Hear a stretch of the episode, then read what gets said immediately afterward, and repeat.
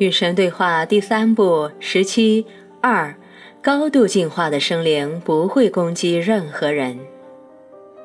尼尔，你曾经说你点播过几百个作家，启发过许多信士，还有别的书是我们应该注意的吗？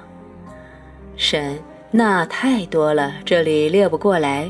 你何不自己去寻找呢？然后把你特别感兴趣的列成一张书目，再拿给别人看。自有时间伊始，我一直通过作家、诗人、编剧来说话。从前，我把我的真相写成歌词，画成人像，刻成石像，画成人类的每次心跳。将来，我还会这么做。每个人都会通过最容易理解的道路，沿着最熟悉的途径接近智慧。每个神的使者都能从最平凡的时刻看到真相，并用同样平凡的话语与人分享这种真相。你就是这样的使者，去吧，告诉你的同类，让他们一起生活在他们的真相之中，一起分享他们的智慧，一起经验他们的爱，那样他们就能够生活在安详与和谐之中。然后，你们的社会也将会像我们讨论过的外星文明那样，成为高级的社会。看来，我们的社会与宇宙其他高度进化的文明社会的主要区别在于，我们拥有这种分离的观念。是的，先进社会的第一指导原则是统一，承认天地万物均是一体，承认所有生命的神圣性。因此，在所有高级社会中，我们可以看到，不管遇到什么情况，没有哪个生灵会在违背同类的意愿的情况下夺走其生命。不管什么情况都这样吗？是的，哪怕他正遭到袭击，这种情况不会在那样的社会发生。同类之间不会互相袭击。也许袭击不是来自同类，而是来自其他种类的生灵呢？如果一种高度进化的生灵受到另一种生灵的袭击，那么袭击者肯定是进化程度较低的。实际上，袭击者肯定是一种原始的生灵，因为高级的生灵不会袭击任何人。我明白了，一个生灵在遭到袭击的情况下会杀死另一个生灵，原因只有一个：被袭击的生灵忘记了他的真实身份。如果前者认为他是他的肉体，也就是他的物质形式，那么他就会杀死袭击者，因为他怕他自己的生命会结束。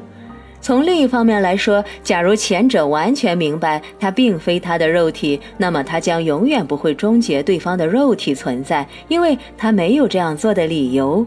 他只会抛弃他自己的肉体，去经验他的自我那非肉体的组成部分。那就像《星球大战》里的 Obi-Wan Kenobi，嗯，确实像那些创作你们所谓的科幻小说的作家，往往引领你们走向更大的真相。我得揽住你的话头，这看起来跟第一卷说的话是自相矛盾的，怎么会呢？第一卷说，当有人虐待的时候，纵容那种虐待是没有好处的。第一卷还说，当你本着爱去行动的时候，要将你自己包括在那些你爱的人里面。那本书似乎在说，要想尽办法阻止别人对你的袭击。他甚至还说，可以用战争来反抗袭击。喏，往原话照搬吧。对于暴君，除了阻止他们鱼肉百姓，还必须颠覆他们的残暴统治。那本书里还说，选择成为神的同类，并不意味着你要选择成为以身殉道的圣徒，更不意味着你要成为受害者。现在你又说高度进化的生灵不会终结其他生灵的肉体存在，这两种说法不是自相矛盾吗？重新去看第一卷，仔细的看。我当时是根据你提问时创造的语境来回答的，我的回答必须放到那种语境中理解。去看第一卷第一百五十六页那段文字，在那段文字里，你说你尚未达到大师的境界。你说别人的话语和行动有时会让你感到伤心。基于这种情况，你问我应该如何应对这些让你受伤的经验，我完全是按照这个语境来回答的。我首先说，终有一天，别人的话语和行动再也伤害不到你，就像欧比旺肯诺比那样，你将经验不到伤害，哪怕别人正在杀死你。而在我刚才谈论的社会，其成员已经达到这种大师境界。这里社会中的生灵非常清楚他们的身份是什么，不是什么。你很难让他们惊艳到受伤害，危害他们的肉身根本是没有用的。他们会退出他们的肉身，把它留给你。假如你觉得非伤害他不可的话。我在第一卷回答你的问题时指出的第二点是，你对别人的话语和行动有那种反应，是因为你已经忘记你的身份。但我当时也说，那是无可厚非的，那是成长过程的一部分，那是进化的一部分。接着我说了一句非常重要的话，在整个进化的过程当中，你必须在你目前所在的层面上工作，你必须在你目前所在的这种理解层面、意识层面和意念层面上工作。我在那里说的每句话都要放到这个语境中理解。在第一百五十七页，我甚至还说，为了便于讨论，我将假定你尚未完成灵魂的工作，你仍在设法实现你的真实身份。对一个其成员尚未忆起他们的真实身份的社会来说，我的第一卷对你的回答是成立的。但你在这里问我的不是这些问题，你刚才是要求我描述宇宙中那些高度进化的社会。无论是指谈论当前话题的时候，还是在后面谈到其他话题的时候，你要明白的是，这些对其他文明社会的描述将并不是对地球文明的批判。这里并没有评判，就算你们的行为和反应不同于那些进化程度更高的生灵，你们也不会因此受到责罚。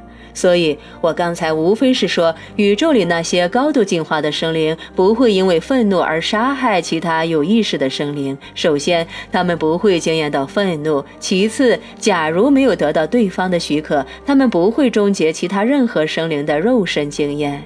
第三，这是对你刚才那个问题的专门回答。他们永远不会觉得受袭击，因为要感觉到受袭击，你必须觉得有人正要夺走你的东西，比如说你的生命、爱人、自由、资产或者财物，反正是某些东西。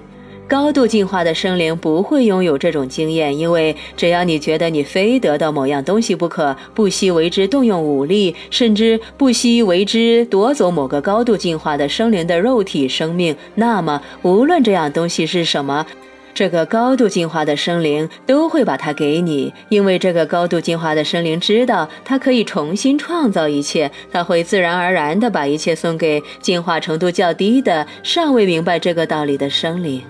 所以，高度进化的生灵并非以身殉道的圣徒，亦非任何人的残暴统治的受害者。然而，不仅如此，高度进化的生灵不但明白他可以重新创造一切，他还明白他没有必要那么做。他清楚地知道，就算没有这些东西，他也一样能够快乐，能够生存。他知道，他对其自身以外的东西别无所求，其自身才是他的本质，而且跟任何物质的东西都没有关系。